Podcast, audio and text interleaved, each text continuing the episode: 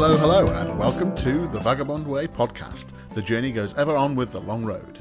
This episode, it's time for an intervention. The Bishop, that's me, I staged an intervention this week. Dangerous levels of musical instrument addiction, not yet recognised by the WHO, but the, the struggle is real. Feature in the long road. Uh, we take a slightly different route this week, talking shop about all things instrument. Kev takes us to a record store out in the beautiful English countryside, and Steve Bonham declares something's got to change. The Vagabond Way podcast featuring The Long Road is exploring the world of the troubadour, the adventurer, the vagabond. The world isn't beige, it isn't processed, it's authentic, it's rich, and it's real. And if those are the sorts of sentiments that make your brain light up, then hop on board. We are embracing all of those things, we're celebrating all of that, and we'd love it if you joined us on the journey.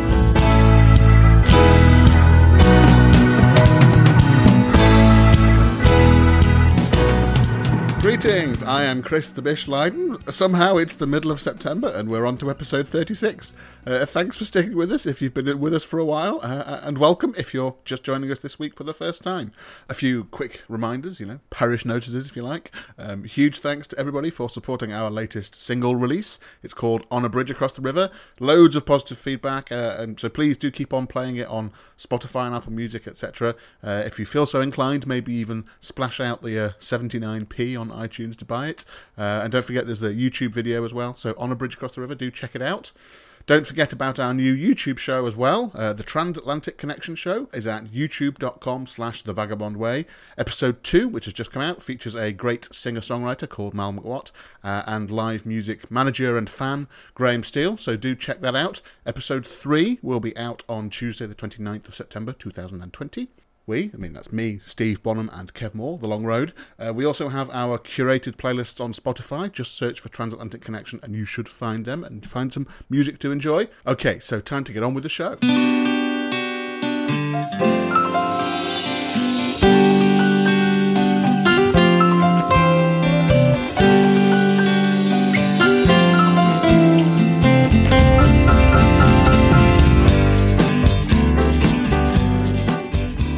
First up is, we hope, a little bit of light relief, just a silly chat that Steve, Kevin, and I had a few weeks back talking about our instruments and the bits of gear that we've ended up purchasing over the years. Now, I, I should warn, this conversation reaches sort of Monty Python levels of absurdity around the, the quantity, uh, the reasoning for purchasing, and construction of all these instruments. So just brace yourselves. Okay, time to hand over to, uh, well, myself here we are again. So the three of us, Steve Bonham, Kev Moore, uh, and Chris the Bish Leiden. Steve's at home in Derbyshire, Kev at home in Spain, and I am at home uh, in Manchester.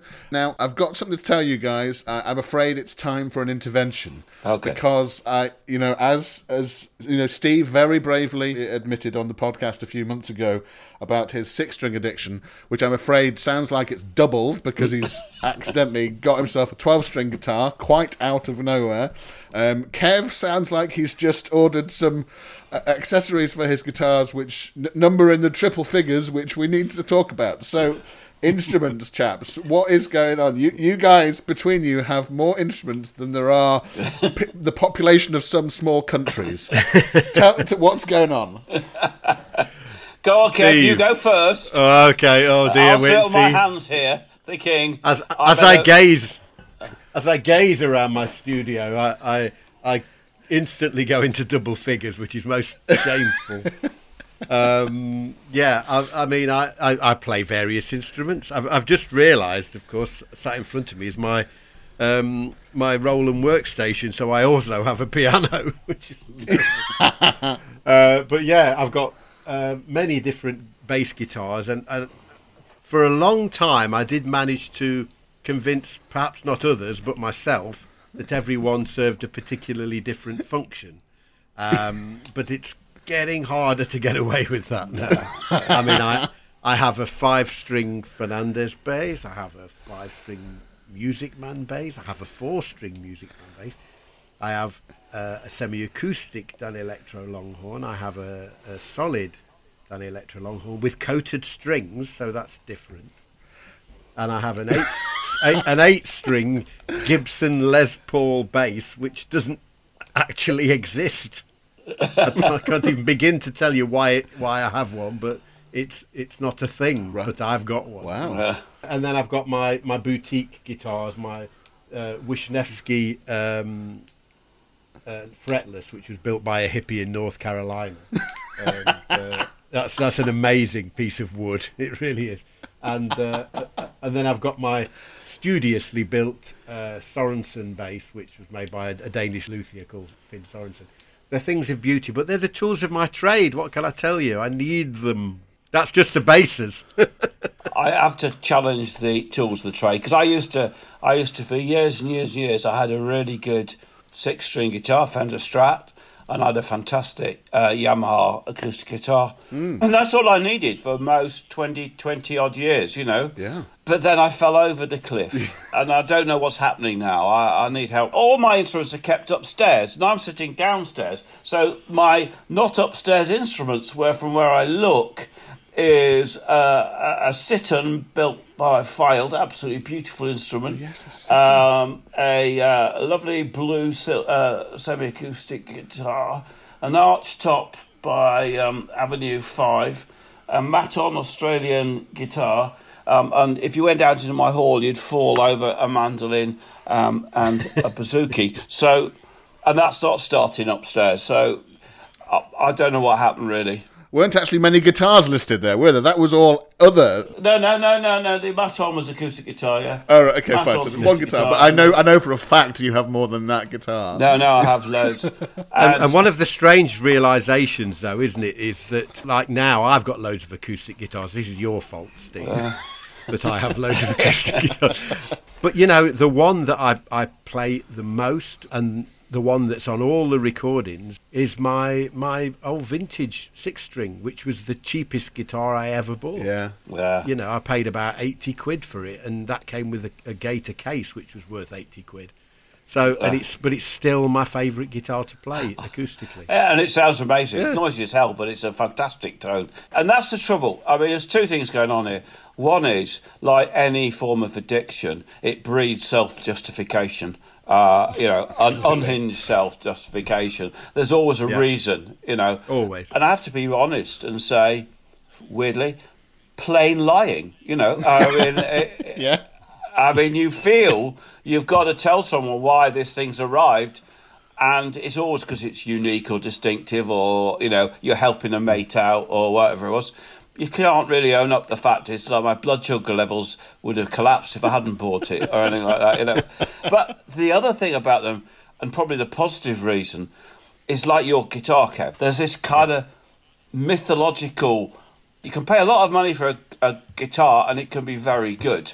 You can pay uh, not very much money for a guitar; it can be complete crap. But in you know out there, like you know the perfect Winchester or the or, or the yeah. nugget of gold, there is a guitar because each one is unique, which is special. And it's like yeah. uh, Dave Dave Rawlings uh, um, in, in, over in the states uh, who plays with um, Gillian Welch. I mean, a fantastic guitarist and, and, and, a really really brilliant musician. He plays this guitar, this archback old guitar, which I think has no value at all for me but the sound is astonishing, and and, and, and you can hear it. It's totally distinctive. That's my reason. That's but there I go, justifying there again. You, you know, justifying. yeah. See, it, it takes you over. Help! but I think I, I I think the point that you've made before in the past, Steve, is that actually you're a very physical songwriter, in, the, in as much as things don't always start with just one thing or the other. It's yeah. not just a lyric or it's not just a chord pattern. Yeah. They're often the same. They're often two sort of sides of the same coin for you, and they gradually merge and interact with each other. And you'll you'll sit there with a little thing, and you'll come up with a. Your fingers will accidentally make a shape, and you'll play something. You go ah. There's a there's a new life form crawling out of this particular uh, instrument, and that life form speaks to you about lyrics in a certain yeah, way, and you follow that up, and you follow your instincts. It's like an you know like a medieval incantation or whatever. It starts to draw itself out of the instrument. It's alchemy. I remember having a conversation with my friend in um, in the states, Manda Mosher, and, and she's um, a, a, great uh, Americana exponent and a great band, Calico band, and. Uh, we were speaking about uh, something you touched upon recently, Steve, as well. That, that you know, our instrument. That there are songs within our instruments waiting to be released. And I, I really do feel that. It sounds yeah. crazy, but it's just true. I think if you're into song, like we're all into writing, mm. there's that feeling that you know you, it's the grit that starts what you hope's going to create a pearl all the time, and you you just need that thing. You go, oh, that that that sounds different. None of us Yeah. write to formulas. No. Yeah. I wish you did occasionally, Kev, because it would be much. even Right back at you, Steve. Right Yeah. back at you. Even a I'd love there to be a song that didn't have a single mav- half bar in maverick it. anarchist like me ends up thinking, what the f- going on here? I mean, Yeah. I have spent wasted hours of my life trying to recover the C fifth that you play on Ballad of Dwayne and Billy Marie, but I think it's absolutely specific to the guitar you played on. It doesn't sound right on anything I've got. I've written three three songs in quick succession on, on my twelve string that I got recently. You know, it's Oh, so you've got a 12 string recently Oh. as well. It's spreading. Oh, my Of God. course, what of course. The, me- the the media's got the wrong infection on their headlines here. It's 12 string. What am I going to get next? A, t- a 12 valve tuba? What's twelve going on? volt tube. Is there such a beast? you guys have very bravely admitted your addictions, and it's uh, and, and all support to you. Uh, I mean, if I could, I would have a lot more tubas than I do. Right. uh, right, right, right now, I have one tuba, and I've owned that tuba for I think I've just passed its 20 year anniversary. I think I got it in the summer of summer of 2000. So uh, I've had it 20 years, um, Wow. and it's probably the only tuba I'll ever I'll ever own.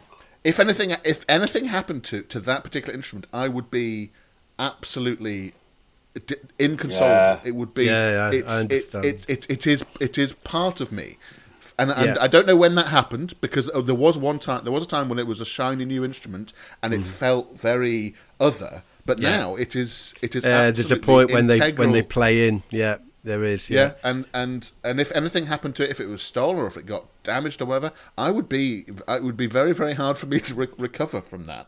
Uh, I think I, I think I've just hit on one of the reasons of the addiction as well. By the way, chaps, uh, when I was a young struggling musician, uh, if I wanted a new guitar, which I always did, I would always have to sell one, Yeah. get another Yeah. one, and there's so many that I've regretted passing through my hands and not got back, and I'm in the process of sourcing uh, a John Birch Rickenbacker bass again, like the the first one I had, which will cost me an arm and a leg, but I just hate the young me that was stupid enough to sell it. Yeah. So- I mean, I'll, I'll admit, I'll admit to you guys right now that if, if I if I ever make a lot of money, um, and I can afford to spend casually, you know, six grand on another tuba, I tell you, I'm doing it. I'll never. Uh, this one I've got, and I'm holding it behind me now. I'll always have this one. But if I had more money, I would have many more. Don't worry. I'm I am basically the same. I have your problem. I'm hearing here a basic personality type, which are tuba players are fundamentally monog- monogamous. Guitarists are fundamentally promiscuous. Oh no! I want loads of the buggers. I want loads of them.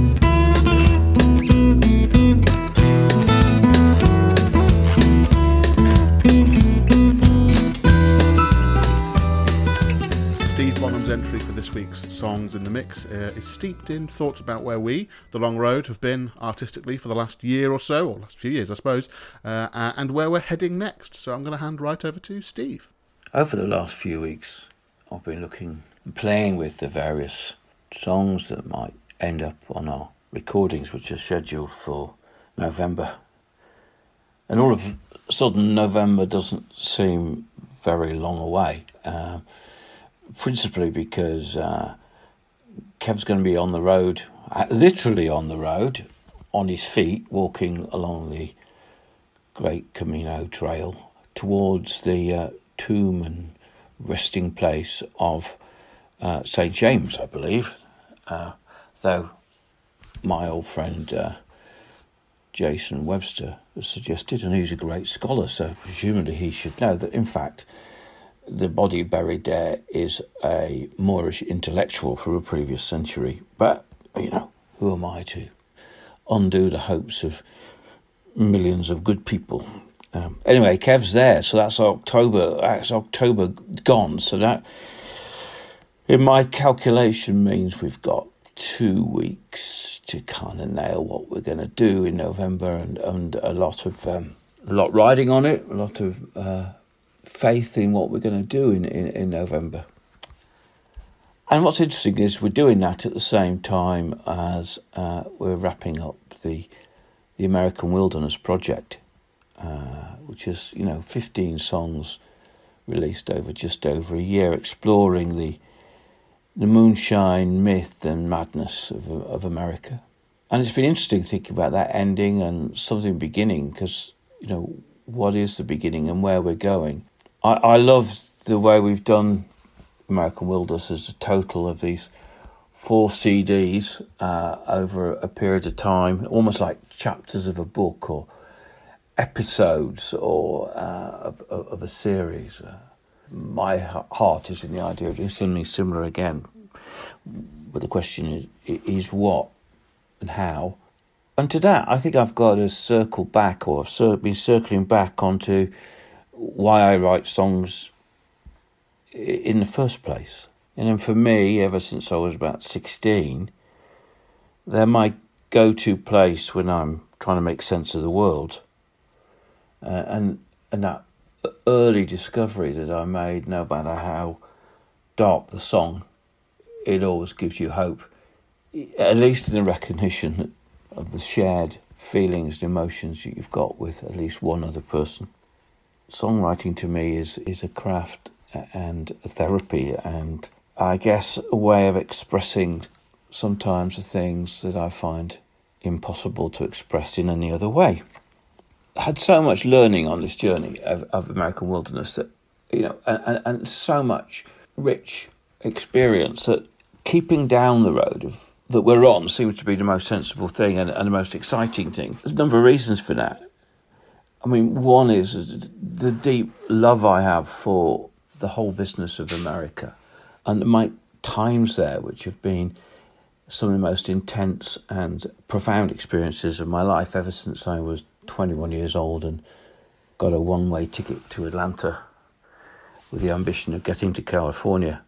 But also, I think America and Americana, it's like the choice you make as an artist, whether you're going to paint in acrylic or, or uh, charcoal or oil or watercolor or, or, or use clay or, or, or steel or iron or, or, or whatever you use. It's a marvelous material, rich in possibility. And then there's something about the American myth which makes it easier for me anyway, to tackle the things I find important. The dilemmas of life seem to be drawn in very clear lines in the American dream. Should I stay or should I go? What is right or wrong? Where does my responsibility end? In this world, what is true? How does love happen? It's a fantastic, powerful canvas to work with. And I'm thinking maybe, you know, been chatting with Chris uh, and Kev about this. Maybe our theme is is the crossroads. Down at the crossroads, crossroads of go back into the beginnings of time, wherever people had two ways to go. They were at a crossroads. They had a choice. They were making a decision that could, could change everything. It's the place where the devil was supposed to hang out, where they hung highwaymen in chains. In Ireland, it was where you could dance on the boundaries between one parish and another. And I don't think we're not writing a concept, this is not a concept idea. It's more like a reference point to know where we're going and what we're doing on what we're thinking about. It's early days, but I thought I'd share that with you now, and, and, and I think it could be another great journey. I'm very excited about it. The song I'm going to play this afternoon is very much in that spirit, and also going back to that idea of trying to capture the inarticulate feelings I sometimes have. You know, nailing the fragile enigmatic moment of those times when you when you sense something powerful, but you can't say what it is, and you can't tie it to anything concrete. But this is a song about freedom called Something's Got to Change. Hear the tales from the wood told by a man who's no better than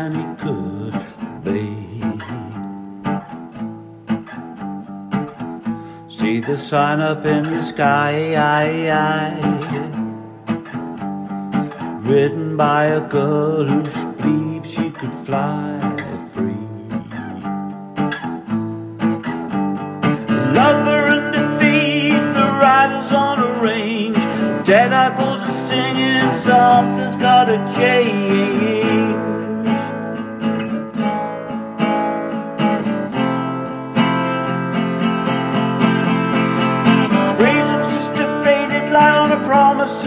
Note. The devil's in the detail, grabbed you by the throat.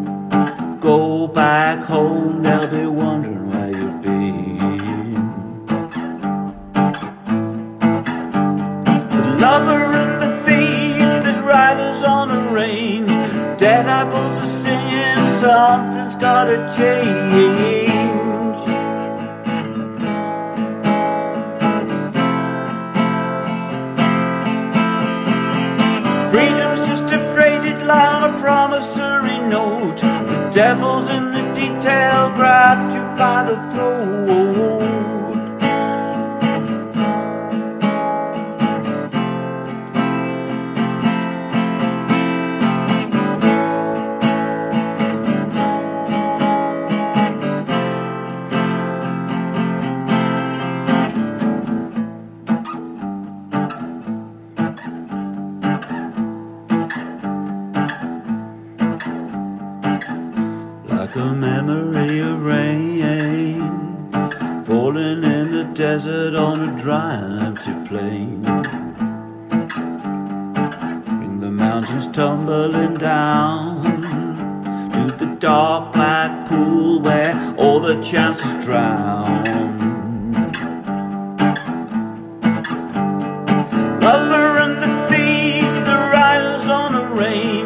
Range. I was are singing, something's gotta change.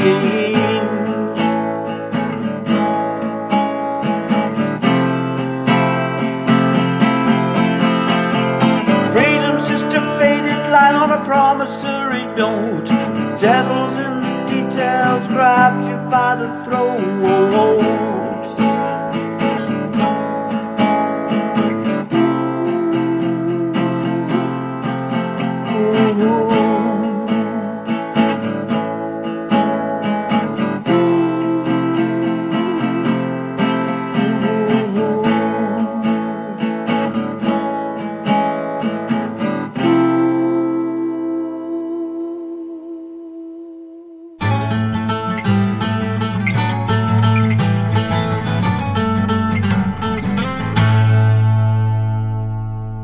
Everyone, and welcome to Kev's Cafe Corner. As I uh, mentioned last week, I'm probably going to take a bit of a break from the actual cafes around the world at the moment and just invite you into my virtual one here. And I had an idea last week, born out of the story that I told you about Amoeba Records in San Francisco. And I thought it was perhaps a good time to maybe do a short series on record shops around the world that I have frequented because they're an important meeting place for music enthusiasts. They're certainly an important outlet for us musicians to sell our wares. And um, they're just magical places, really. And they were on their way out to a certain extent, but I think with the resurgence in the interest of vinyl, there's been a resurgence in record shops, perhaps not in a corporate way, which is perhaps a good thing, but more in a sort of cottage industry kind of way, and and really run opened and run by music lovers, record enthusiasts, and they're the people to run them really. And I think today I'm going to talk just briefly about a shop called White Rabbit Records in Shrewsbury. Now, I've never actually visited the shop itself, but I have purchased from there. Uh, they've got a very cool logo, by the way. It's kind of a, a play on the old Stax logo, but with like rabbit ears instead of, you know what I mean. Anyway, I was uh, introduced to this shop on Facebook by a mutual friend, Marcus Galley, who's the son of uh, Mel Galley from Trapeze, who's one of my favourite guitarists of all time. And um, it looked like they were a pretty decent outfit. So um, there was a discussion, I think, about some of the stock they had in store. And he was mentioning an album called Bumpers. Now, back in the early 70s, when I used to go and stay with family friends down in Bournemouth, I would peruse the second-hand shops and what have you.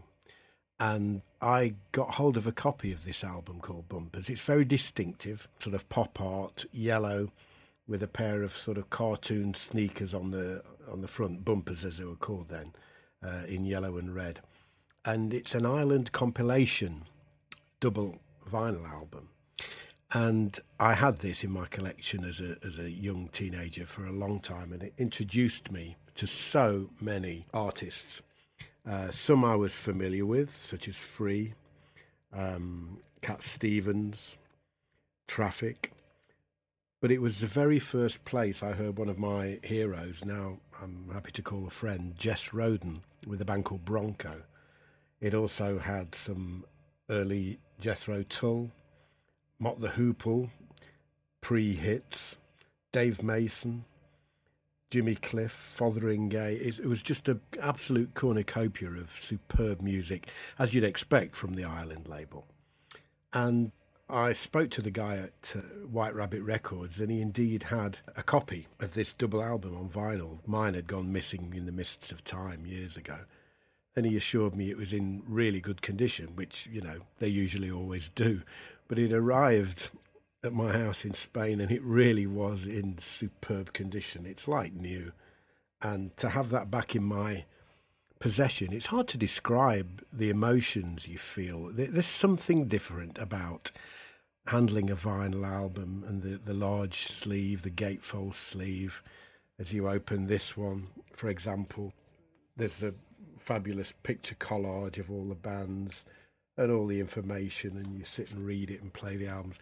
It's it's a magical thing, and I felt in that moment that the shop had given me back something of my youth, which is beyond compare, really.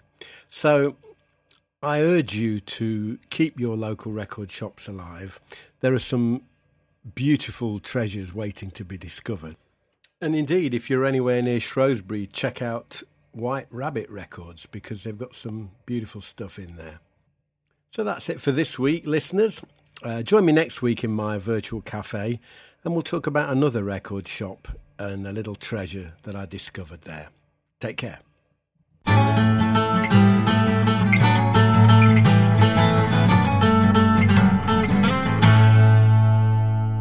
It will be a brave new world out there once all this COVID stuff settles down.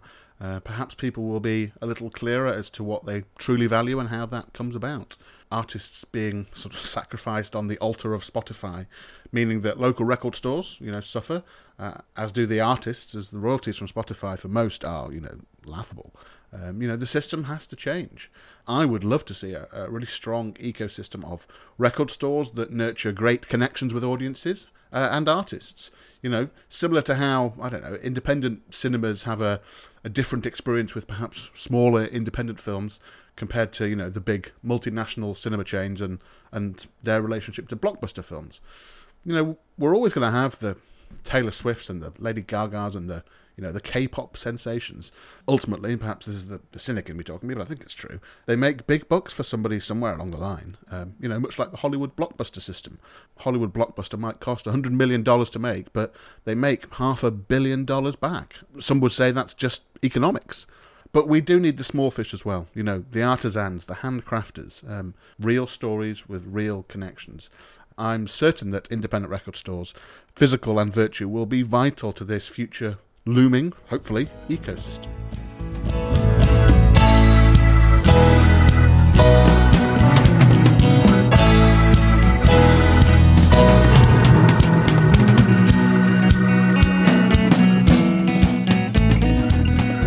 This week on the Bishop's Daily Bread, I'm going to bring the baking out from behind the allegorical curtain, um, as I have done on a few occasions in the past, and sort of just lay things bare. Um, you know, the metaphor of my baking adventures and misadventures is often just that a metaphor. Perhaps the, the daily bread theme is really about doing the things daily, or regularly at least, that keep your spirit alive, that keep you ticking over, that keep the lights on in your brain. One of the things I've missed terribly during this COVID 19 period has been my prison work. Uh, I think I've mentioned it here in passing in the past. Uh, but recently, I was a guest on my friend Tom's podcast. The podcast is called Performative. Uh, Tom Morgan and his pal Chris Pott started this podcast during lockdown and have covered a range of arts topics so far, speaking to various people with different roles in the industry. Um, you know, have a look for the podcast yourself. Uh, Facebook and Twitter, their username is Performative Pod, or one word. On Instagram, they are Performative underscore Pod. Check it out. It's got some really great guests on it, if I do say so myself, um, and some really interesting topics discussed. Anyway, so Tom and Chris asked me about my prison work, and little did they know, if someone gives me even a millimetre to talk about this topic, I will take a mile quite happily. So the, the episode went out on the 16th of September 2020, so check it out to hear me talk about many different sides of my prison work, um, you know, the challenges, some of the people me and my colleague have met over the years, you know, how it works on a practical level. But I suppose the thing that doing that podcast has got me thinking about, and it chimes with much thinking and planning being done throughout lockdown, is working out what you really want to do with your time on this planet, how you help others, you know, level up the world, how you can keep yourself entertained and fulfilled, and how you can manage to do all that whilst not burning out and being able to pay the rent. And for me, actually, my twice weekly sessions in Thorn Cross Prison for the last 15 years or so, well, up until March, um, thanks COVID, uh, you know, they were integral to my well-being, funnily enough. Part of me is totally wired to working out how to best help the men we meet in the, the course of that project. The overarching conclusion I came to in the course of the performative podcast recording, having not been running a prison session for six months and then being asked about it, and my brain really, really wanting to talk about and think about it, um, you know, roll around in that particular puddle like a gleeful three year old, um, was that the, the things that the arts can do in all its forms is bring hope hope for prisoners who will get out of prison uh, and want to be a productive part of society, uh, and we need them to be a productive part of society. Hope for artists trying to work out how to express their art, you know, through music, theatre, visual art, dance, whatever it is. Uh, I think hope is the key. Hope that mm, for marginalised groups of people it gets better. Together we can make it better. Hope for those in need of help that people care. Kindness is everywhere, despite what a lot of media focuses on. Um, hope for those who are currently in the dark for whatever reason, you know, a, a bad day, a rough week, a, a poor deal of the cards, a troubled few years in their life, that light can be found at the end of the tunnel and the arts can be the light, or the arts can be what strengthens that light, gives it power to grow and get brighter hope is what humanity always needs to move forward, uh, and we have to work together to make sure that hope is a reality for everyone.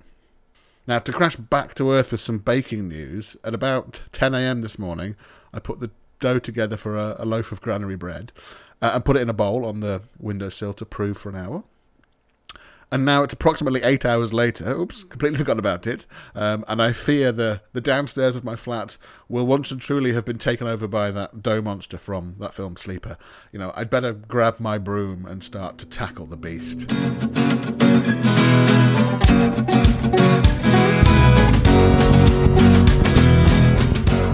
That's it for this week. Thanks for listening, wherever in the world you are. Subscribe to the podcast. We're on Apple Podcasts, SoundCloud, Spotify. The next episode will be out next Friday. Don't forget to join us on YouTube for the Transatlantic Connection show and become part of the Transatlantic Connection movement. Head to youtube.com slash the vagabond way. You can find us on Facebook as well, The Vagabond Way, Steve Bonham of the Long Road. Just look for that. All of our music's on Spotify and Apple Music. Go and have a listen. Give us a follow. If you like what you hear, share it with your pals who might like it as well. We're on Patreon at patreon.com slash The Vagabond Way. Big thank you to our Patreons and a special shout out to Orla Flynn, James Lydon, Yvette Lydon, and Trish Taylor. Thank you for your support. Patreon is a great platform that makes it super easy for anyone out there, you, to support content that you love on a monthly basis. It gives you direct access to the people creating the stuff you love, us, hopefully, and you get to play an integral part in shaping the direction of the things that we make. So, become a vagabonder. That's our name for our supporters on Patreon to help us create live performances, books, and short stories, this weekly podcast, our YouTube show, and some new things we are cooking up. As a vagabonder, you can get the recordings and books we make for free, receive exclusive Patreon-only merchandise in the post, get regular behind-the-scenes updates from us, unlock access to exclusive live stream performances and Q&As, and lots more. You can help us create something different, something that entertains, and something that inspires others. So, join us on the journey and release the vagabond within. Patreon.com slash The Vagabond Way. Thank you once again, brave adventurers, vagabonds, and explorers, for joining us on The Vagabond Way. Remember, the world isn't beige, it's authentic, it's rich, and it's real. Embrace every last bit of it. Until next time, the journey goes ever on with The Long Road. Bye for now.